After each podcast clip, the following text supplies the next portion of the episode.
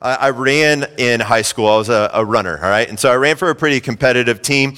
And my senior year, I had a pretty decent year, all right? And so uh, at winter track, so uh, you would run indoors and we travel to all these different universities. Um, I had probably the best meet that I'd ever had in my whole entire running career.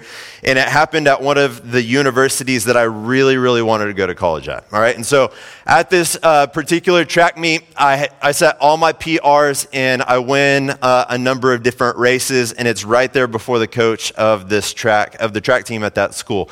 And so um, immediately after this track meet, uh, you get just kind of what every like student athlete wants, and I got a scholarship offer to go run at this school. All right, and so uh, here's essentially what a scholarship is. Right, a scholarship is essentially a promise. Right, and so a promise that hey, you come run for our school and then we'll pay for your tuition. Or in my case, it was just part of tuition because I wasn't good enough to get a full tuition, right? And so um, I, I, get this scholarship and I get it in the mail. And like, naturally, I'm just really excited, right? I, I feel like I've arrived. I've gotten a scholarship offer to go run in a, the, the college that I would love to go visit and be a, like a student at. And so, um, at the height of all of this, all right, so track season keeps going on.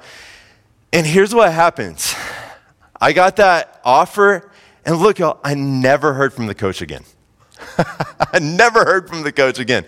So, look, um, what really is foundational at like a, at a promise is this idea of trust right? Like you need to have trust in order for this offer this promise to come to fruition. And whenever i didn't hear from this coach again what did it make that scholarship offer? It made an empty promise didn't it? Like, trust was so essential to this scholarship offer, but I never heard from the coach again. And so there was zero trust that if I showed up this, at this university, that I would actually get what was promised to me in that letter. All right? And so, look, as we're in Genesis 15, we just read it on the screen. We're coming back and we're revisiting this promise that God has made to Abram that we looked at in Genesis chapter 12. So, just a reminder here's the promise God calls Abram to literally uproot his whole life and to go. And in this uprootedness, as he goes, he makes a promise to Abram that he's going to give him a land.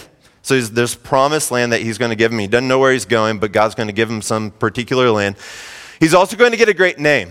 He's going to get this great reputation amongst all of the nations that surround him, and God's going to give him a lot of possessions, materials. He's going to be rich, right? And on top of all of this, God's going to give him a great nation.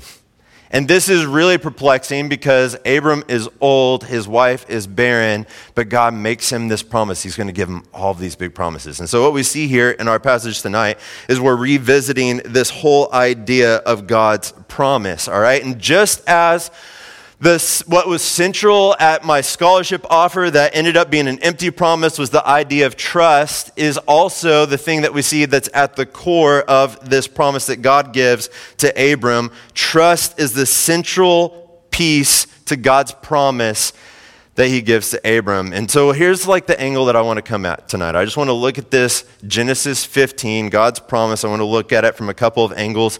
So the first angle I want to look at is Abram's trust. All right, we see this in verses 1 through 6. So I want to look at the lens of Abram's trust that we see here in this particular passage. And then 7 through 21, I want to look at the angle of God's trustworthiness. All right? We'll look at Abram's trust and God's trustworthiness. And then here's what I think we'll find by the end of this passage, right? What we'll find at the end of this passage is that it is a pivotal scripture for our relationship with God here today. That's what we'll find by the end of this whole entire story, all right? So, um, let's wrestle with Abram's trust because I believe that there's something that is really helpful for us at the core of this. Two things that are really helpful for us as we think about our relationship with God. God uses this in Abram's life, but I believe he's also speaking to us. So I'm going to reread 1 through 6 just to refresh our minds, and then we'll dive in. So here's what verse 1 says After these events, the word of the Lord came to Abram in a vision. That's crazy enough, right? like came to Abram in a vision. Here's what he says Do not be afraid, Abram. I am your shield, your reward will be very great. So he's reissuing the promise here, is what's happening in those, that little phrase. But Abram said, verse 2 Lord God, Lord God, What can you give me since I am childless and the heir of my house, Eliezer of Damascus? Abram continued, Look, you have given me no offspring, so a slave born in my house will be my heir.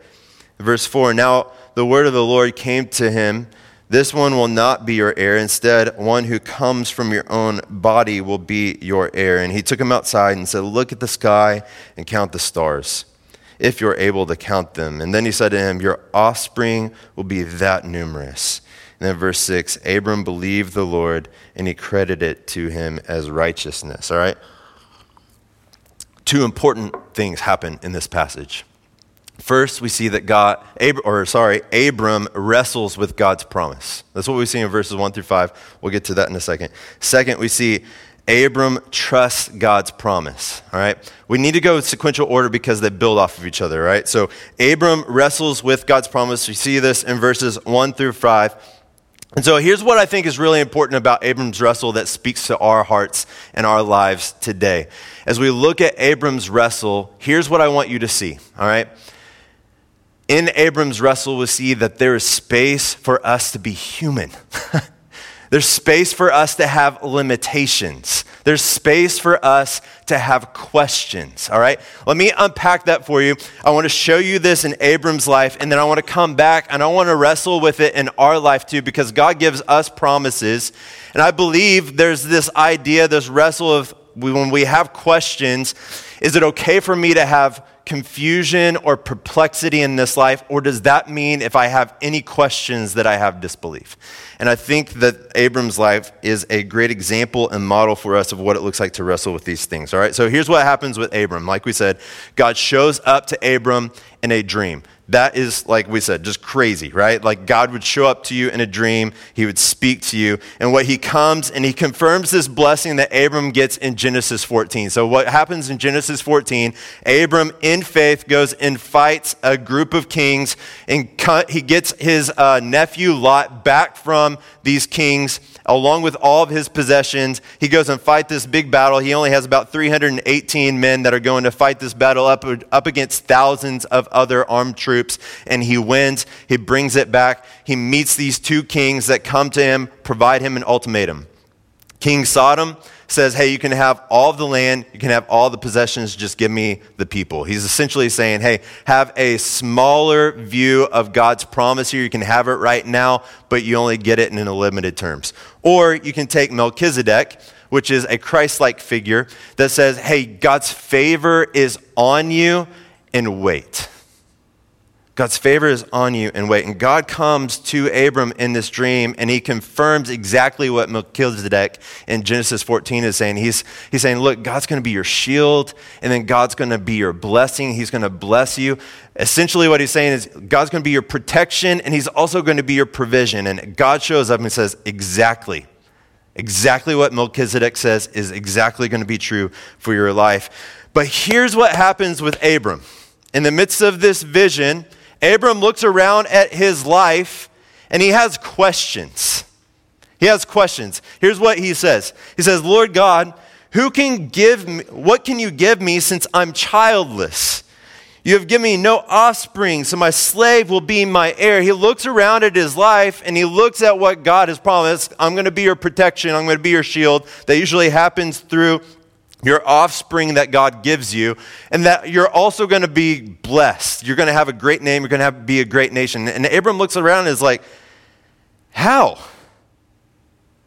How? Like he has reasonable questions. Look, his wife is past child rearing years, and she's barren in our human capacity, you hear this promise that comes from God, and you have to look around at your life. If you're in Abram's shoes, you have to look around at your life. It's like, God, how is this going to happen?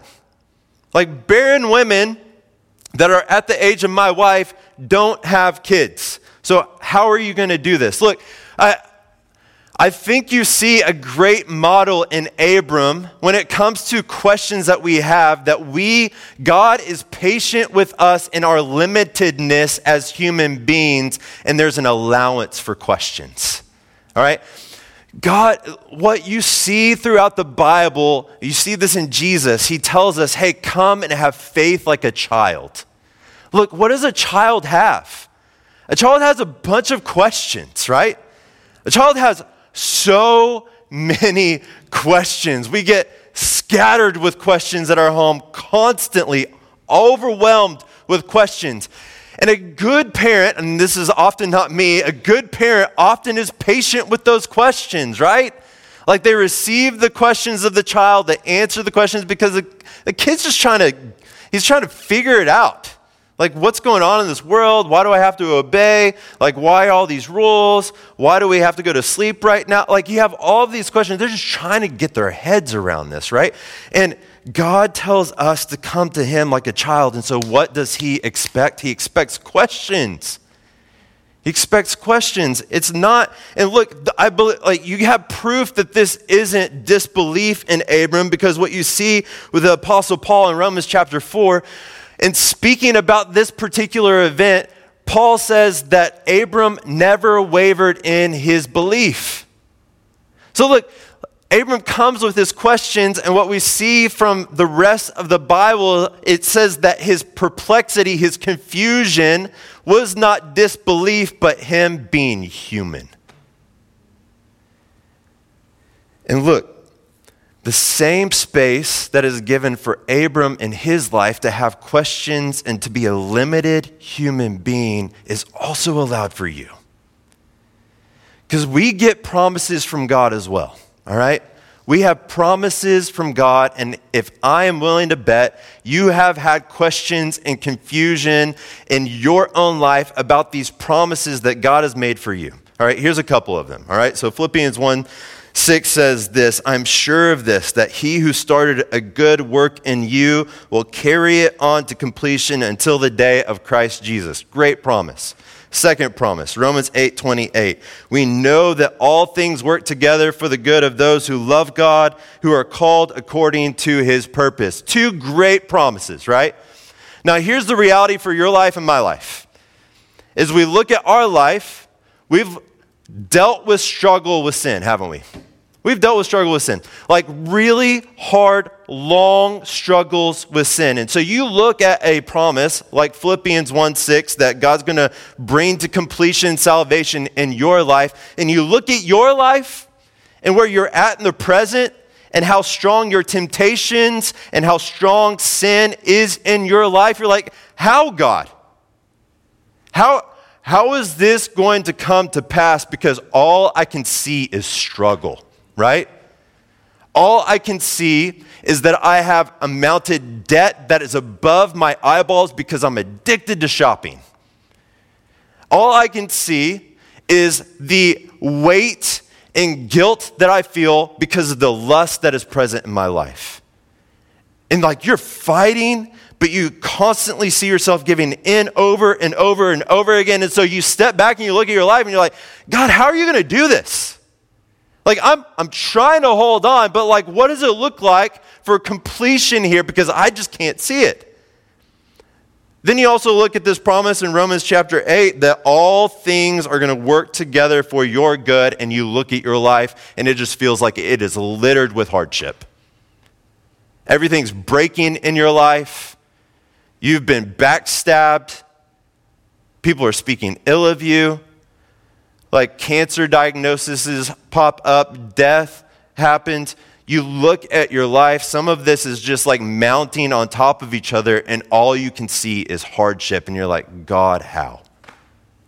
How is all of this, how are you using all of this to work it for my good? Look, you are limited.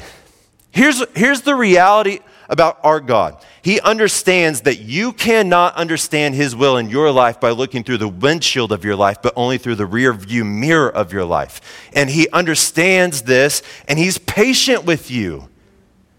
And we get this, we see this affirmed in God and His response to Abram, but also look, He does this to us as well, because what is God's response to Abram here in His questions? He's patient with him. Look, he comes and he assures Abram and then he takes him on a field trip.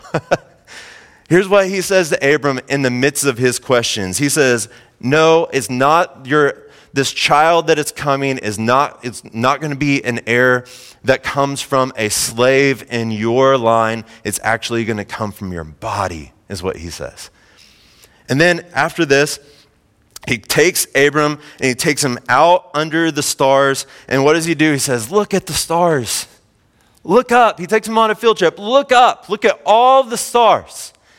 Look, all these stars, your offspring is going to be greater and more numerous than all the stars in the sky.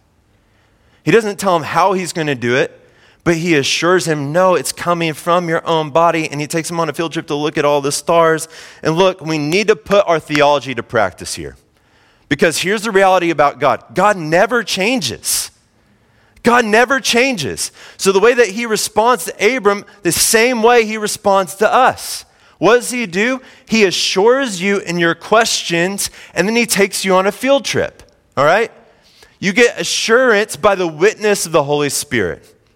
In Romans chapter 8, you get this promise from God that He's going to work all things to your good. A couple of verses before that, what does it say? You get the testimony and the witness of the Holy Spirit in your life. Then, whenever you have questions and you have hardships and you have struggles, what the Bible tells us is that the testimony of the Holy Spirit comes along with your soul and says that you are a child of God. He says, You're a child of God. He affirms through the work of the Holy Spirit inside of you that He is doing a good work in you and He's going to bring it to completion. That's the promise of the Holy Spirit, the work and the ministry of the Holy Spirit in your life. But look, God also gives you the stars. He gives you the stars. He takes Abram underneath the stars to look up hey, this is how numerous your offspring is going to be. Look, you get the stars too. What does Hebrews chapter 12 say? That you're surrounded by such a great crowd of cloud of witnesses. What is that referring to? It's referring to the hall of faith in Hebrews chapter 11. It's the stars that were promised to Abraham. God tells you to go to the scriptures and he's like, "Look at the stars.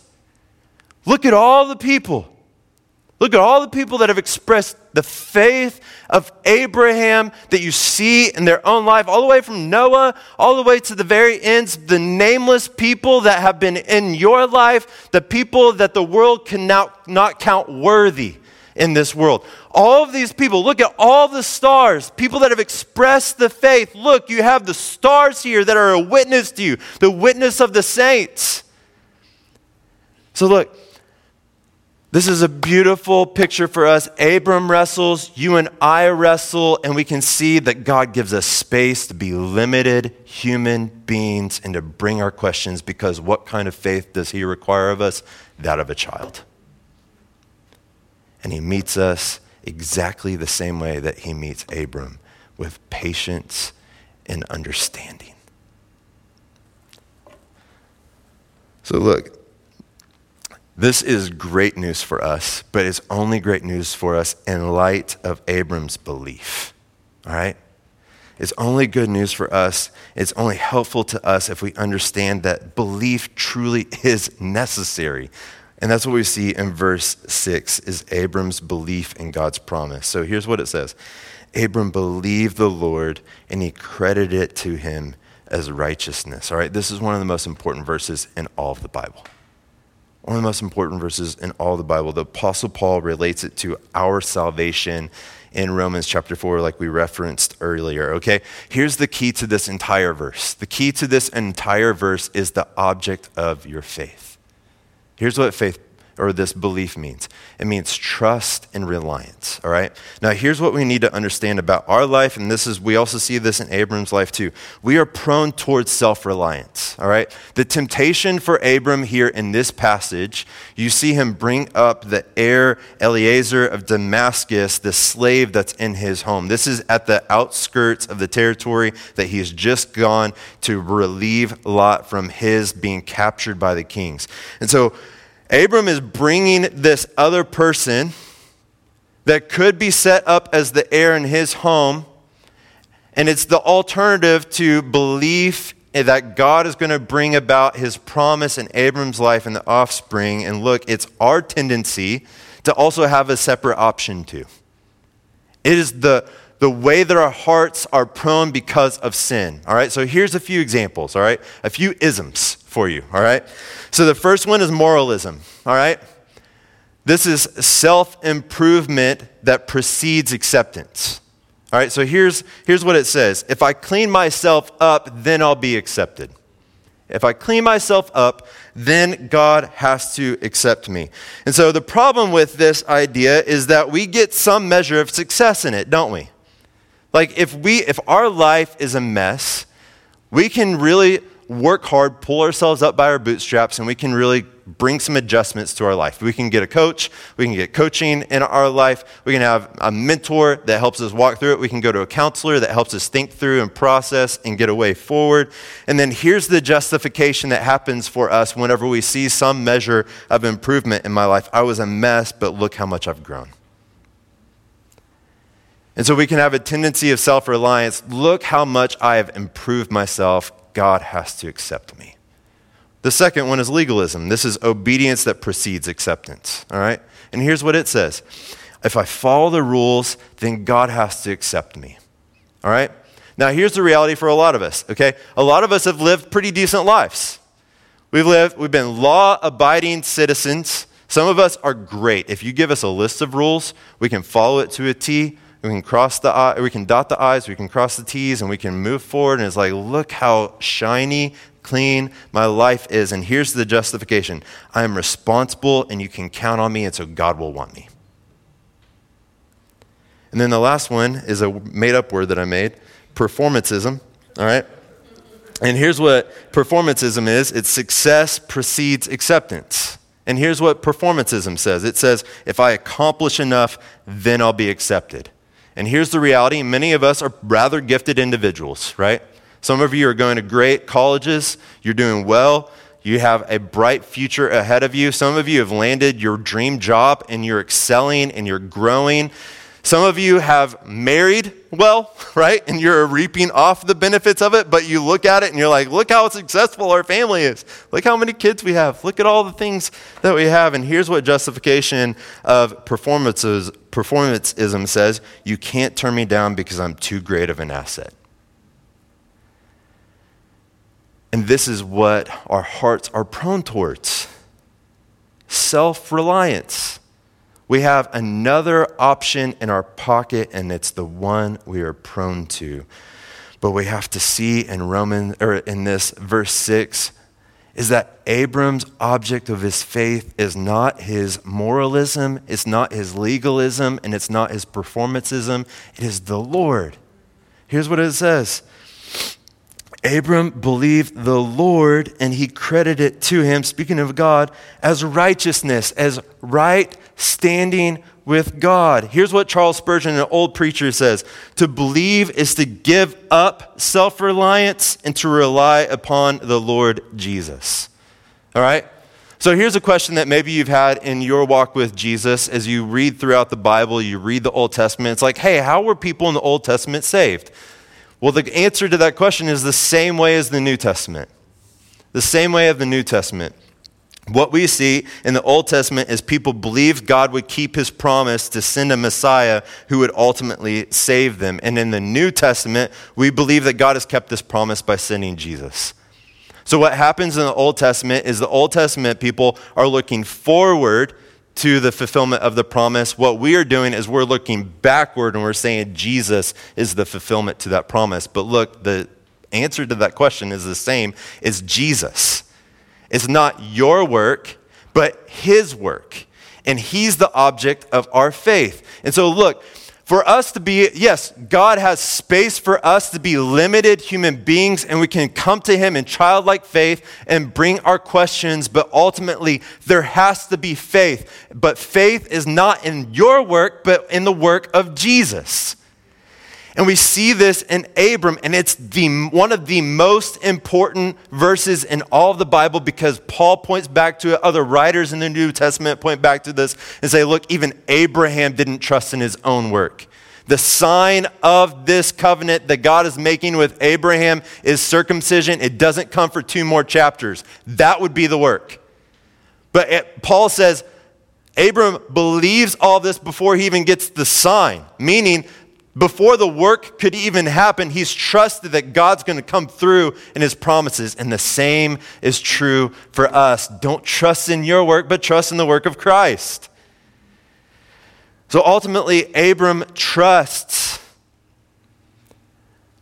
God gives him this big, unique, beautiful promise. I'm going to make you a great name. I'm going to give you a great name. I'm going to give you promised land. I'm going to give you a great nation. And Abram refuses to trust in man made things, and he trusts in the work that God is going to do on his behalf.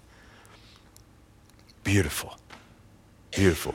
Now, here's, here's the question we have to ask, though Is Abram a fool? Are we fools? Because look, if we trust in God, what we have to have are in, in the object of our faith is someone that is trustworthy, right? The core of the promise, what really resides at the center of it, is can we trust it? And what we see that unfolds in verses 7 through 21 is God's trustworthiness. All right? So instead of reading the whole entire part, uh, passage, I'm going to read it in parts. And here's what we see. Here's what is makes somebody, or here's why we end up trusting someone. All right? Three things, three C's. Wouldn't be a preacher if I didn't have some alliteration, right? First is confidence, second is clarity, and the third is commitment, right? You need all three of these in order to trust somebody. You need confidence, you need clarity, and you need commitment. And look, we see all three of them in God in verses 7 through 21. So we see God's confidence or our confidence in God in verse 7. Here's what it says he also said to him, I am the Lord who brought you from Ur of the Chaldeans to give you this land to possess. Look, God is not shy about who he is or what he's going to do in this verse. Do you see that?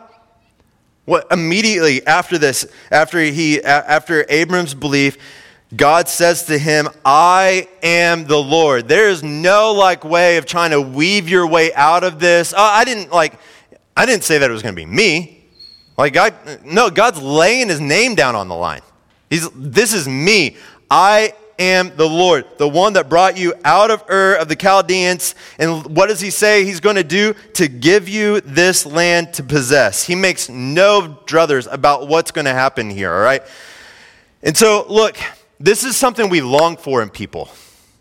We long for this in people. We long to be able to be uh, confident in somebody, not arrogant, but confident, right? We trust people and we follow people who are confident. They must possess character as well as capability, right? They need character and capability. And look, these people are really hard to find. Like, finding leaders like this is why our presidencies and things are so a wreck right now, right? Like, we are always looking for someone that we can be confident in. Someone that we can look at and their character is impeccable and they also have the capability to lead. Look this there's a, one of my heroes in the faith was tim keller a pastor in new york and he recently passed away. And what happened on social media is proof to all that i'm trying to say here right because people are so saddened by his loss. Why are they saddened by this loss of this pastor in New York City? It's because of the confidence that people could have in him, all right? So look, he was a man of character.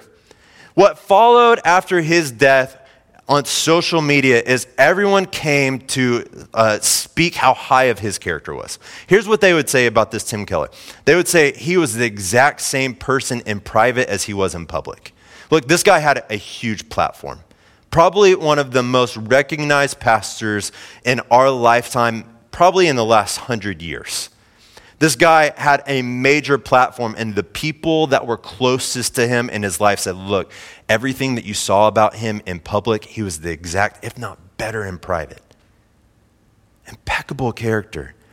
But then he was very capable. Look, he went and planted a church in a city that people at the time and point that he went to plant in the 80s said it couldn't be done, right?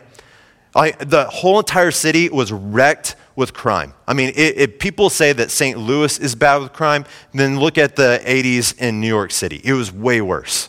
And he goes into New York City, and what does he do in a post Christian uh, community? He goes and plants a church by being faithful to the truth of God's word. He never, not once, turned away from the truth of what we see in the scriptures. He was a faithful preacher of God's word. And what we saw was a beautiful church that's given a lifetime of faithfulness in that city and beyond. And so, people, whenever he passed away, man, the reason why they're saddened is because it's so hard to find somebody like this that we can be confident in. We're constantly looking, and whenever we lose one, we're really sad. But here's the good news, all right? Here's the good news.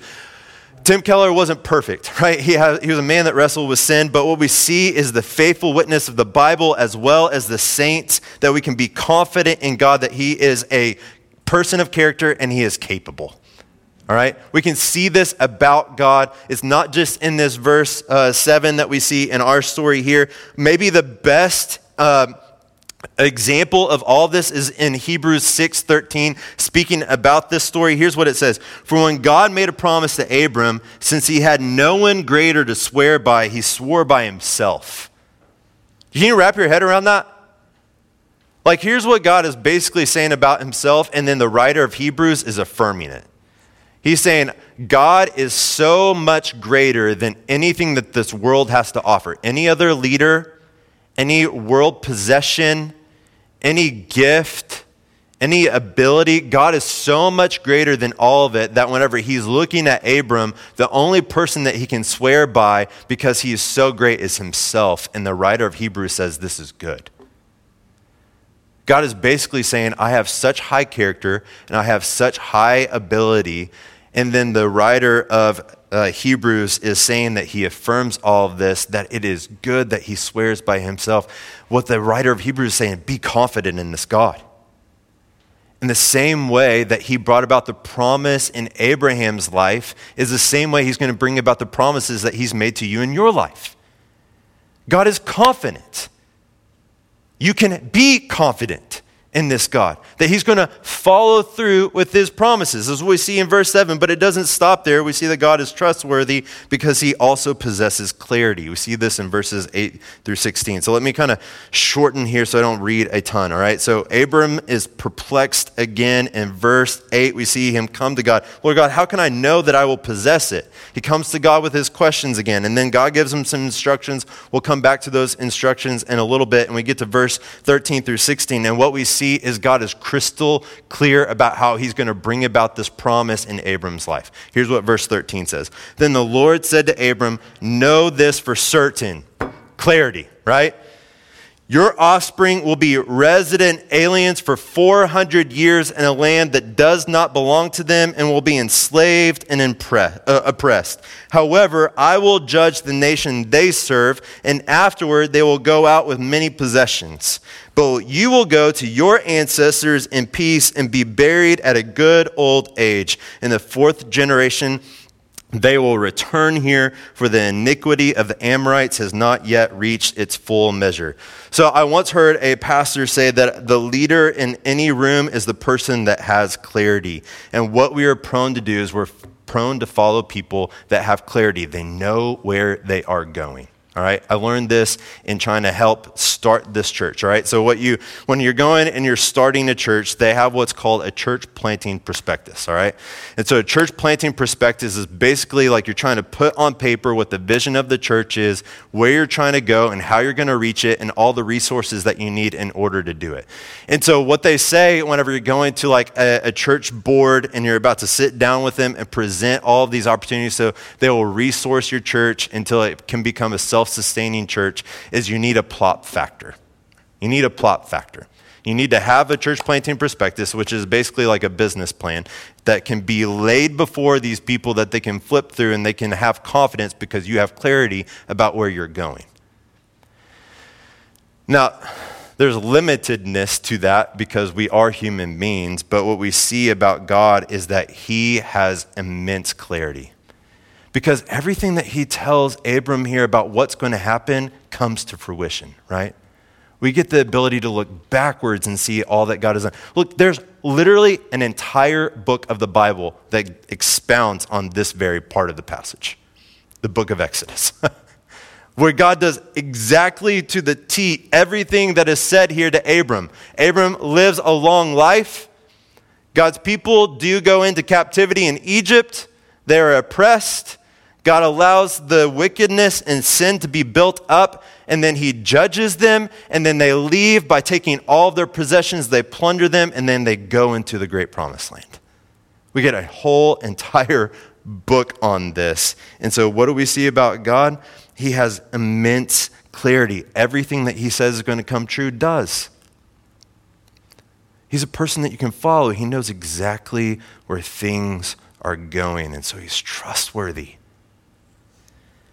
So we see confidence, we see clarity, and finally we see commitment in verses 17 through 21. So, verse 9, um, he gave, God gave Abram some instructions. Here's what he instructed Abram to do. He said, Go take some animals, cut them in half, and then lay the pieces opposite each other. And so Abram goes and he does that. And then we get verse 17, which says this When the sun had set and it was dark, a smoking fire pot and a flaming torch appeared and passed between the divided animals. And on that day, the Lord made a covenant with Abram, saying, I give this land to your offspring from the brooks of Egypt to the great river, the Euphrates River. Okay, what's going on here?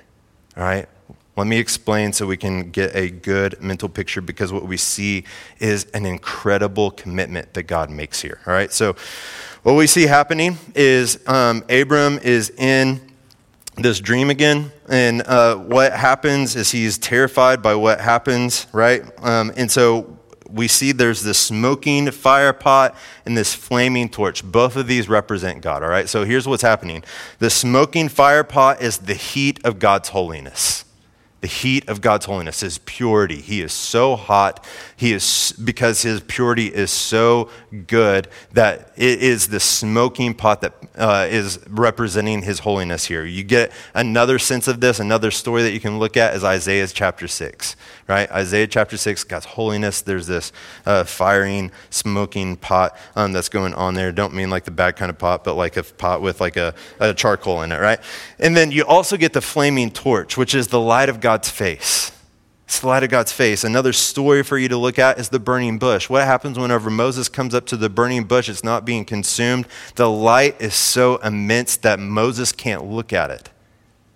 Both of these things are depicting who God is. And then what happens? This smoking fire pot and flaming torch, they pass between the divided animals. And this is where we get the word covenant here.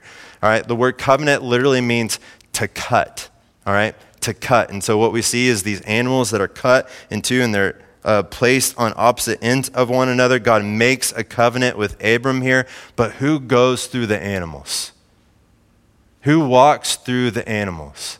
We see God does, all right? So this was a common practice at this point in time between a king and a servant. But usually who went through the line was the servant. And so whenever they went through the line, it was a river of blood.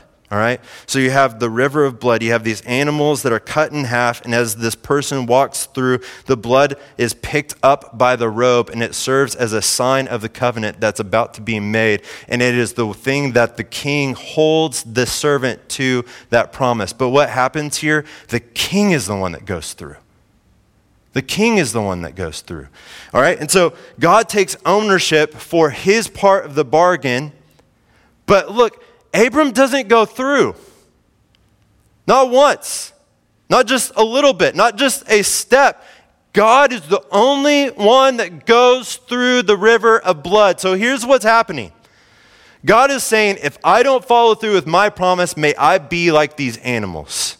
I'm sacrificed, I'm put to death, and I'm separated. May my blood be spilt. But look, he also takes the position of Abram. He says, If you don't follow through with your side of the promise, then may I be like these dead animals too. He takes both sides of the partnership. He takes full responsibility. Do you see the commitment that God is making here? God is saying, I'm going to take on and I'm going to follow through with my promises. And when you don't follow through with your promises, I'm going to take the what you deserve because you deserve this death of these animals, but I'm going to stand in your place. And what do we see throughout the unfolding of the Bible? That God is faithful, right? He holds to his end of the bargain. He is faithful. We look at this towards as we look at Jesus. He's faithful in sending the Messiah. We see this in Abram's life too. He's faithful to give him the land. He's faithful to give him a family and a great nation. We see a great name. Abram is literally brought up throughout all of Scripture. He gets all of this. God has kept his promise, but he has kept the promise beyond what Abram could even imagine, and that the Messiah comes from him. And then what does God do? He stands in your and my place, in Abram's place too, and he takes what we deserve because we haven't been faithful to the promise. We've wavered in disbelief. And what does God do? Through Jesus, He goes in our place, and we see Jesus, the perfect, spotless Lamb of God that's laid down on your behalf. He lays down His life to die. What does He do? He walks through the river of judgment. And what is the blood? It is His blood. And it's spilled out for you. Y'all, God is trustworthy. Amen. God is trustworthy. Is Abram a fool? Are we a fool for believing in the object of our faith that the Lord is the one that we trust in his work? Absolutely not. If you want to place your faith in something that has the utmost certainty in this life and all of eternity, it is the object of your faith that is Jesus and nothing that you can do. That's what this whole entire passage is telling us. So, look, God's made incredible promises to you. We've rehearsed some of them here. Look, the only way those come to fulfillment is if your faith remains in the object of your faith, which is Jesus. The only way. Which means that there's no responsibility on the works that you bring to the table, but all of the works that He brought to the table. And He graciously gives you everything that He deserved. Oh my gosh, how trustworthy is our God? So here's where I want to land, all right? I just want to take that word trustworthy and I want to split it in two, all right? Here's how I want us to respond.